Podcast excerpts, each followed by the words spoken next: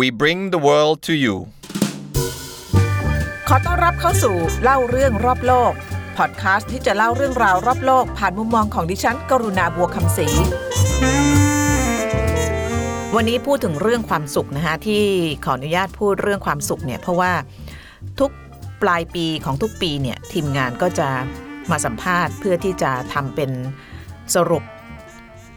ความรู้สึกแล้วก็การทำงานในช่วง ปีที่ผ่านมา ว่ามีความสุขดีหรือเปล่านะคะน้องๆ ต้องเช็คกันทุกๆปี เพราะว่ากลัวว่าจะไม่มีความสุข ก็พอพูดถึงเรื่องความสุขเนี่ยมันก็ไม่ใช่เรื่องง่ายนะคะ เพราะว่ามันอยู่ในทั้งระดับปรัชญาแล้วก็ปัจเจกบุคคลนะคะแล้วก็เวลาเรา define ความสุขเนี่ยอย่างมาถามว่ามีความสุขหรือเปล่าเนี่ยบางทีมันตอบยากเหมือนกัน หรือว่าบางทีมาถามว่าอะไรที่ทำให้เรามีความสุขเนี่ย มันก็ตอบยากเหมือนกันนะคะมันต้องใช้เวลาในการกันกรองแล้วก็คิดอยู่พอสมควร แต่ว่ามันก็ง่ายขึ้นถ้าเกิดมันจะมีดัชนีอะไรสักอย่างนะคะวันนี้ก็ขออนุญาตพูดเรื่องพวกนี้แล้วกัน เพราะว่า UN เขาก็จะมีดัชนีชี้วัด ระดับความสุขของประชาชนในแต่ละประเทศ ก็เอาเป็นว่าใช้เป็นดัชนีในการดูภาพกว้างๆแล้วกันนะคะเพราะว่าสิ่งที่เขาจะเป็นตัวชี้วัดดัชนีเนี่ยมันก็ครอบคลุมกับ สิ่งที่ทำให้ชีวิตของคนคนหนึ่งเนี่ยมันมีคุณภาพชีวิตที่ดีได้นะคะแล้วก็อยากจะพูดถึงเรื่องความสุขของตัวเองด้วยนะคะเพราะว่าน้องๆเขาถามมานะคะอยากจะให้พูดว่าอะไรเนี่ยที่ทำให้ตัวเองมีความสุข เพราะว่าจากการที่เราไปเห็นนู่นเห็นนี่มาเดินทางเยอะอะไรเงี้ยความสุขที่เรามีในแต่ละปีเนี่ยมันเปลี่ยนไปหรือไม่อย่างไรนะคะมาดูเรื่องความสุขที่เป็นภาพกว้างก่อนล้วกันนะคะว่า UN เนี่ยเขา มีปัจจัยอะไรบ้างที่มาวัดว่าคนในประเทศหนึ่งๆจะมีความสุข เขามี 9 ด้านด้วยกันนะคะ ก็ใช้วัดกันทุกปี ปีนี้ประเทศไทยอยู่ลำดับเท่าไหร่ไม่รู้ รู้แต่อันดับต้นๆนะคะส่วนใหญ่จะเป็นประเทศในสแกนดิเนเวีย อย่างเช่น นอร์เวย์ สวีเดน เดนมาร์กอะไรอย่างเงี้ยนะคะปัจจัยที่ UN เขาใช้วัดความสุขเนี่ยก็มีสุขภาพใจนะคะสุขภาพใจก็ทุกคนก็รู้นะคะมันคืออะไร เรามีความนิ่งความร่ม ไม่โกรธง่าย ไม่กังวลอะไรเงี้ยก็ถือว่ามีสุขภาพใจที่ดี มีสุขภาพกายที่ดีนะคะ แล้วที่สำคัญก็คือว่า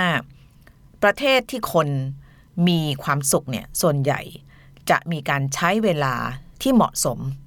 นะคะเวลาที่เหมาะสมก็คือการใช้เวลาอย่างมีคุณภาพ ไม่ใช่ใช้เวลา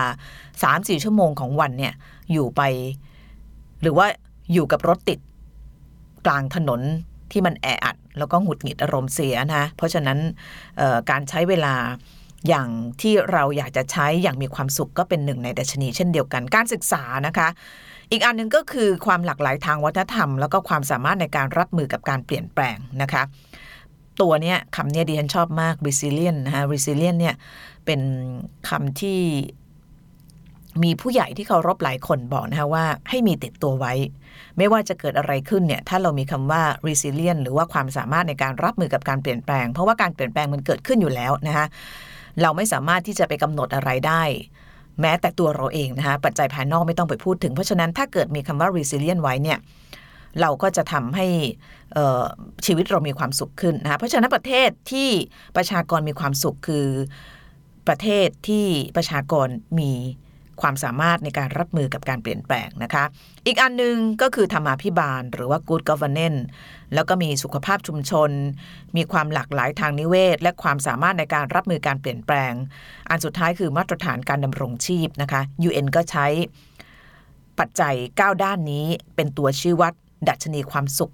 ของประเทศต่างๆนะคะสำหรับปี 2019 เนี่ยประเทศที่ชนะเลิศอันดับหนึ่งก็ขึ้นขึ้นลงลงอยู่แถวนี้นะคะก็คือฟินแลนด์นะคะ ฟินแลนด์นี่ก็เป็นประเทศที่ต้องบอกว่าปัจจัยทั้งหมด 9 ด้านเนี่ยมีค่อนข้างพร้อม หรือถ้าไม่พร้อมก็จะมากกว่าประเทศอื่น ๆนะคะ นอกเหนือจากนั้นเขาก็จะไปดูในเรื่องของ GDP ต่อหัว อายุเฉลี่ย ดัชนีต้านคอร์รัปชันการสนับสนุนทางสังคม ความเอื้อเฟื้อความเอื้อเฟื้อเผื่อแผ่นะคะซึ่งทั้งหมดนี้เป็นปัจจัยในการที่ทำให้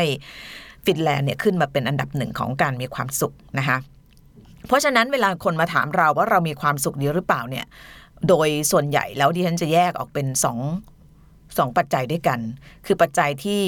เกิดจากตัวเรา และปัจจัยที่เกิดจากการที่เราอยู่ในสังคมหรือว่าประเทศที่มีบรรยากาศหรือว่าสภาพเป็นอย่างไรนะคะทีนี้เนี่ยมันก็เลยทำให้คนเนี่ยนอกเหนือจากจะไปดูปัจจัยที่ UN เขาใช้วัดหรือว่ากำหนด สิ่งที่เป็นความสุขของมนุษย์แต่ละคนแล้วเนี่ย มันก็เลยมีการพูดถึงความสุขอีก part หนึ่ง ซึ่งคนแต่ละคนเนี่ยเป็นคนครีเอทหรือว่าเป็นคนสร้างมาเอง ไม่ใช่หน้าที่ของรัฐนะฮะหน้าที่ของรัฐก็คือทำสังคมให้น่าอยู่ มีสวัสดิการมีอะไรต่างๆ นานานะฮะแต่ว่าในแง่ของปัจเจกหรือว่าคนเนี่ย ก็ต้องมีส่วนไปเติมเต็มเพื่อให้ ความสุขมันเกิดขึ้นได้ด้วยนะคะ เพราะฉะนั้นถ้าไปดูในประเทศแถบสแกนดิเนเวียที่เขาแข่งขึ้นมาอันดับ 2 1 2 3 ฟินแลนด์สวีเดนนอร์เวย์เดนมาร์กเนี่ยจะมาประจำนะคะเราจะเห็นได้ว่าแต่ละประเทศเนี่ยเขามีหลักคิดหลักยึดหลักคิดอะไรบางอย่าง ที่ทำให้ตัวตนหรือว่าตัวเขาเนี่ยมีความสุขแล้วก็หาความสุขได้นะคะเพราะฉะนั้นอยากจะคุยตรงนี้นะคะฟินแลนด์ ใครเคยอ่านหนังสือ Finding Sisu บ้างเนี่ยเนี่ยมีเล่มหนึ่งเป็นภาษาอังกฤษนะแล้วก็ซื้อสองเล่มเป็นภาษาไทยให้กับน้องๆในออฟฟิศสองคนที่มีอยู่ช่วงหนึ่งเผชิญกับปัญหาชีวิตนะคะก็ซื้อให้อ่านซิสุเนี่ยเป็นปรัชญาชีวิตจากฟินแลนด์นะคะที่เขาบอกว่ามีส่วนทำให้ฟินแลนด์เนี่ยกลายมาเป็นประเทศเล็กๆ ที่ทรงพลังได้อย่างจนถึงทุกวันนี้นะคะ ฟินแลนด์เนี่ยเล็กมากนะคะแต่ว่า ด้วยแนวคิดแบบซิสุเนี่ยทำให้เขาผ่านตรงนั้นมาได้นะคะซิสุคืออะไรซิสุก็คือการมีจิตวิญญาณแห่งความกล้าหาญแข็งแกร่ง แล้วก็มีความมานะอุตสาหะ ดูนะ ไม่มีคำว่ามีความสุขเลยซิสุไม่ใช่วิธีการหาความสุข แต่ซิสุก็คือการมีชีวิตใช้ชีวิตอย่างเข้าอกเข้าใจในเงื่อนไขอันเลวร้ายของสภาพอากาศ อย่างหนังสือเรื่อง Finding Sisu ที่ ดิฉันพูดถึงเนี่ยเป็นหนังสือที่น่าอ่านมาก เขาพูดถึงเรื่องของคนฟินแลนด์ที่ต้องอยู่ท่ามท่ามกลางสภาพอากาศที่หนาวเหน็บ แต่ทำไมถึงมีความสุขนะคะเพราะว่าเขามีตรงนี้ การมีซิสุหมายถึงว่า เราต้องทำอะไรที่มันที่มันฝืนใจอะที่มันยากยากอะแล้วมันจะมีความสุขนะคะอย่างเช่น อากาศหนาวจัด คนฟินแลนด์มีความสุขจากการไปว่ายน้ำที่มันเย็นจัดนะคะ ในทางกายภาพเนี่ยในทางการแพทย์เนี่ยมันช่วยนะในเรื่องของการไหลของออกซิเจนในร่างกายของเลือดลมของอะไรแล้วในทางจิตใจเนี่ยมันกล่อมเกลาให้คนฟินแลนด์เนี่ยเป็นคนที่เรียกว่ามีความสุขนะคะอันนั้นคือสิ่งแรกที่หนังสือเนี่ยได้พูดถึงเลยนะคะเพราะฉะนั้นซิสุก็คือการมีจิตวิญญาณแห่งความกล้าหาญที่กล้าจะทำอะไรบางอย่างนะคะที่มันดูเหมือนว่ามันแบบไม่ไม่ควรจะทำอะแต่ ทำแล้วก็ทำได้ แล้วก็เป็นการทำที่ทำให้เขามีความสุขด้วยนะคะทำให้คนฟินแลนด์เนี่ยนะคะเเป็นคนที่ยอมรับว่าชีวิตเนี่ยมันมีความท้าทาย แล้วใช้ความท้าทายเนี่ยเป็น จุดหมุดหมายของชีวิตในการข้ามผ่านไปได้ เพื่อให้มีความสุขนะคะอันนี้ก็เลยเป็นคุณสมบัติที่ทำให้คนฟินแลนด์เนี่ยผ่านช่วงเวลาที่โหดร้ายมาได้นะคะโหดร้ายถ้ากลับไปก็ช่วงสงครามนะฟินแลนด์ก็เจอเยอะเหมือนกันในช่วงที่สหภาพโซเวียตมีอำนาจนะคะ ก็เป็นปรัชญาชีวิตที่คนฟินแลนด์ยึดถือนะคะไม่ใช่การแสวงไม่ใช่การแสวงหาความสุขนะคะแต่ว่าเป็นการยอมรับว่าชีวิตเนี่ยมันก็ เต็มไปด้วยความท้าทายแล้วเราต้องผ่านมันไปให้ได้นะคะ อันนี้คือเรื่องของซิสุนะคะ แล้วก็ซิสุเนี่ยเขาบอกว่าสามารถที่จะฝึกได้แล้วก็ทำได้ไม่ว่าจะอยู่ที่ไหนก็ตามอย่างยกตัวอย่างเรื่องของตอนที่อ่านหนังสือ Finding Sisu จบเล่มนั้นเนี่ยเรียนก็ลองทำเลยนะ ปกติเป็นคนแบบขี้หนาวมาก แล้วก็ตื่นเช้ามาเนี่ย โดยเฉพาะถ้าเป็นอากาศเย็นๆนิดนึงเนี่ย จะไม่กล้าอาบน้ำ เย็นเลยเพราะว่ากลัวมากแล้วก็จะอาบน้ำอุ่นตลอด ในหนังสือ Finding Sisu เขาบอกว่าให้เราฝึกการมีซิสุด้วยการฝึกทำเรื่องพวกเนี้ยเรื่องที่เราแบบรู้สึกว่ามันมันน่ากลัวมันมันไม่สนุกมันไม่น่าลื่นรม แต่ว่าทำแล้วมันดีจิตใจเราจะดีขึ้นเรียนก็เริ่มอาบน้ำเย็นเออ มันก็จริงนะทำให้เรารู้สึกว่าเป็นชัยชนะเล็ก ๆ น้อยๆในแต่ละวันตอนเช้าเนี่ยที่เราแบบ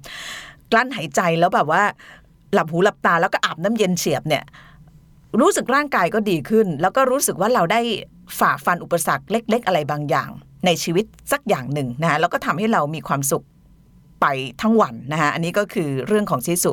ตั้งแต่เรื่องเล็ก ๆ ไปจนถึงเรื่องใหญ่ๆนะคะนี่คือปรัชญาของคนฟินแลนด์ อันที่สองนะคะก็เป็นอีกประเทศหนึ่งซึ่งติดอันดับเรื่องของความสุขนะคะคนสวีเดนเขามีหลักการที่เรียกว่าลากอมนะคะ ลากอมคืออะไร สรุปง่าย ๆ ก็คือทางสายกลาง คนสวีเดนเชื่อว่าชีวิตจะเยี่ยมยอดถ้าอยู่ในความพอดีนะคะแล้วก็เป็นปรัชญาชีวิตที่อยู่ในจิตวิญญาณของคนสวีเดนมาตลอด อันนี้ที่รู้แล้วก็ซึ้งเนี่ยเพราะว่าเคยมีแฟนเป็นคนสวีเดนนะคะแล้วก็รู้เลยว่าไอ้ลากอมเนี่ยมันอยู่ในสายเลือดของคนกลุ่มนี้จริงๆนะคะก็คือเขาจะเป็นคนที่อย่างประชุมบริษัทเนี่ยใช้เวลานานมาก เพราะว่า ทุกคนต้องประนีประนอม เป็นประชาธิปไตยจะต้องฟังจะต้องหาคอนเซนแซสหรือว่าจะหามติให้ได้ จะไม่มีการตบโต๊ะแล้วบอกฉันจะเอาอย่างนู้นอย่างนี้ เพราะนั้นคนสวีเดนเนี่ยจะไม่ค่อยเออเผชิญหน้ากันแบบหักหักนะคะแล้วก็จะฟังกันก็จะใช้เวลาประนีประนอม แล้วก็จะ ทำทุกอย่างให้เป็นทางสายกลาง สังเกตเสื้อผ้าสังเกตสไตล์นะของคนสวีเดนเนี่ยก็จะเรียบง่ายแต่ดูดีนะคะ สีโทนก็จะเป็นเอิร์ธโทน เป็นสีขาวสว่าง แล้วก็อันนี้รวมไปถึงเรื่องของการทำงานด้วยนะคะอย่างแฟนเก่าดิฉันเนี่ยก็ เป็นเจ้าของบริษัท แล้วก็ทำงานก็จะแบบเอาพอดีพอดี ฉันก็จะเที่ยวประมาณ 3-4 เดือนของปีทำงานก็กำไรไม่ต้องเยอะเอาแค่มีความสุขอะไรเงี้ยอันนี้คืออันนี้คืออันนี้คือลากอมนะอันนี้คืออวิถีแล้วก็ไลฟ์สไตล์ของคนสวีเดนนะคะอีกอันหนึ่งที่เห็นก็คืออการการได้ใกล้ชิดกับธรรมชาติ ซึ่งก็เป็นส่วนหนึ่งของคนฟินแลนด์เช่นเดียวกันนะคะอันนี้เป็น part ที่ทำให้คน ใน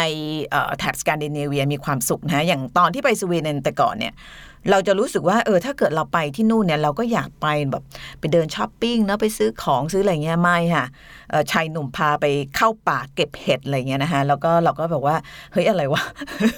ฉันมาตั้งไกลพาฉันมาเข้าป่าเก็บเห็ดนานๆไปเราก็เข้าใจว่า เออนี่มันทำให้ เนะการใกล้ชิดกับธรรมชาติ การอยู่กับป่า การอยู่กับเขา การอยู่กับธรรมชาติเนี่ยมันคือมันในระยะยาวเนี่ยคือคนแบบกระด้างอย่างเราเนี่ยไปแรก ๆ เราก็จะหงุดหงิดเหนื่อยใช่ไหมแต่ว่าพอทำไปบ่อยๆเนี่ยเรารู้สึกมันเป็นเป็นเป็นเรื่องที่แบบเฮ้ยมันมันก็ดีเหมือนกันนะ แล้วก็หลังๆ เวลาไปเดินช้อปปิ้งไปเดินอะไรก็จะ ก็จะเหนื่อย เวลาเห็นคนเยอะๆ เห็นอะไรเยอะๆ กิจกรรมของมนุษย์แสงสีเสียงเราจะเหนื่อยนะไม่ใช่แก่นะ แต่ว่าเรารับหลักการลากอมมันนั่นเองนะคะก็คือการใช้ชีวิตแบบพอดีแล้วก็อยู่กับธรรมชาติ ก็รับมาไม่ไม่ค่อยเยอะเท่าไหร่นะคะเพราะว่าคบกันไม่นานนะคะก็เลยก็เลยลากอมแป๊บเดียวนะอีกอันหนึ่งนะอีกอันหนึ่งสิ่งที่กำลังเป็นกระแสของโลกอีกอันหนึ่ง แล้วก็เป็นคอนเซปต์เป็นไลฟ์สไตล์ของชาว ยุโรปเหนือนะคะอีกประเทศหนึ่งก็คือเดนมาร์กนะคะ เดนมาร์กนี่เขาก็มีปรัชญาชีวิตแล้วก็วิถีความสุข ที่กลายเป็นกระแสทั่วโลก hygge นะคะ เป็นปรัชญาชีวิตของออคนที่เดนมาร์กก็คือการอยู่ดีมีสุขนะคะอยู่ดีมีสุขคืออะไรนะคะคนเดนมาร์กเขาบอกว่าความสุขของเขาเนี่ยก็คือบางทีเนี่ยมันมันไม่ต้องเยอะหรอกนั่งอยู่มุมห้อง นั่งจิบชา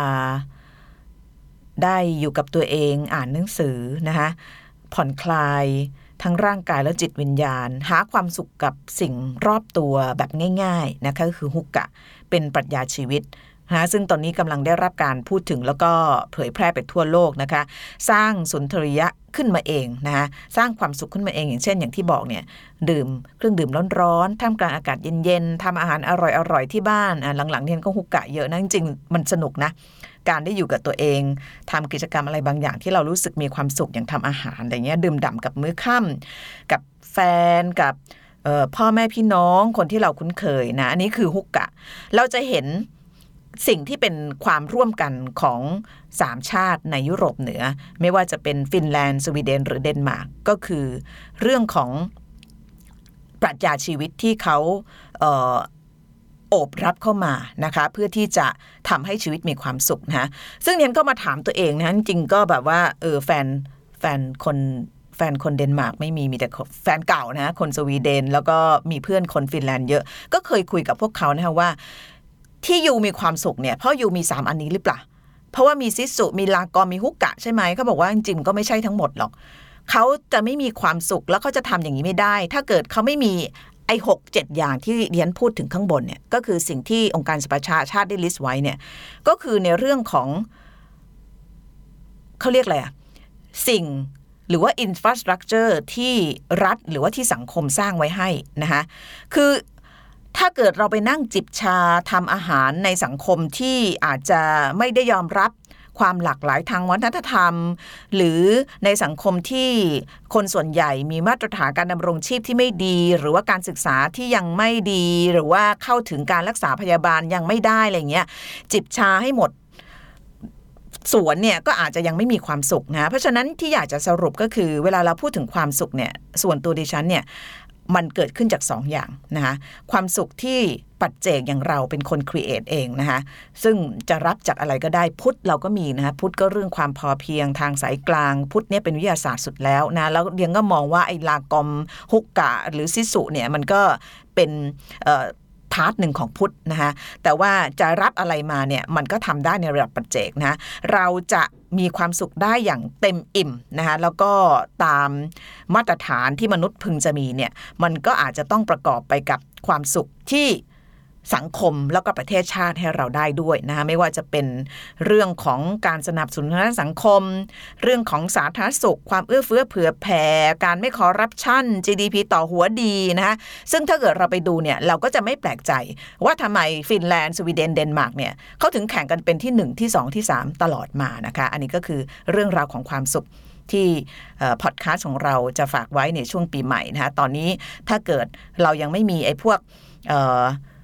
อื่น ๆ ที่สังคมจะให้ได้นะคะ เราก็พยายาม create หรือว่าสร้างสรรค์ความสุขของเราไปก่อนนะคะดื่มชาก็ดื่มได้นะ จะเลือกรับเอาแบบไหนมานะคะก็ก็อาจจะ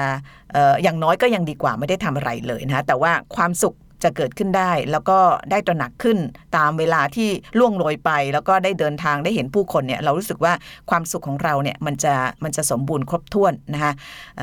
ก็ต่อเมื่อเรามีทั้งสองอย่าง ที่พูดมาทั้งหมดนี่เองนะคะ เอาละค่ะ ก็จะเป็นพอดแคสต์ครั้งสุดท้ายสำหรับปี 2019 นะคะ ก็ขอบพระคุณทุกท่านที่ติดตามนะคะทั้งพอดแคสต์เล่าเรื่องรอบโลกกับกรุณาบัวคำศรีแล้วก็แฟน ๆ ที่ติดตามมาจากการดู YouTube หรือว่ารายการรอบโลกบายกรุณาบัวคำศรีนะคะ ก็ขอบพระคุณทุกท่านนะคะ แล้วก็ขอให้มีความสุขสุขภาพแข็งแรง แล้วก็เจอกันใหม่ในปีหน้านะคะ ขอให้เที่ยวปีใหม่อย่างสนุกสนานค่ะ สวัสดีค่ะ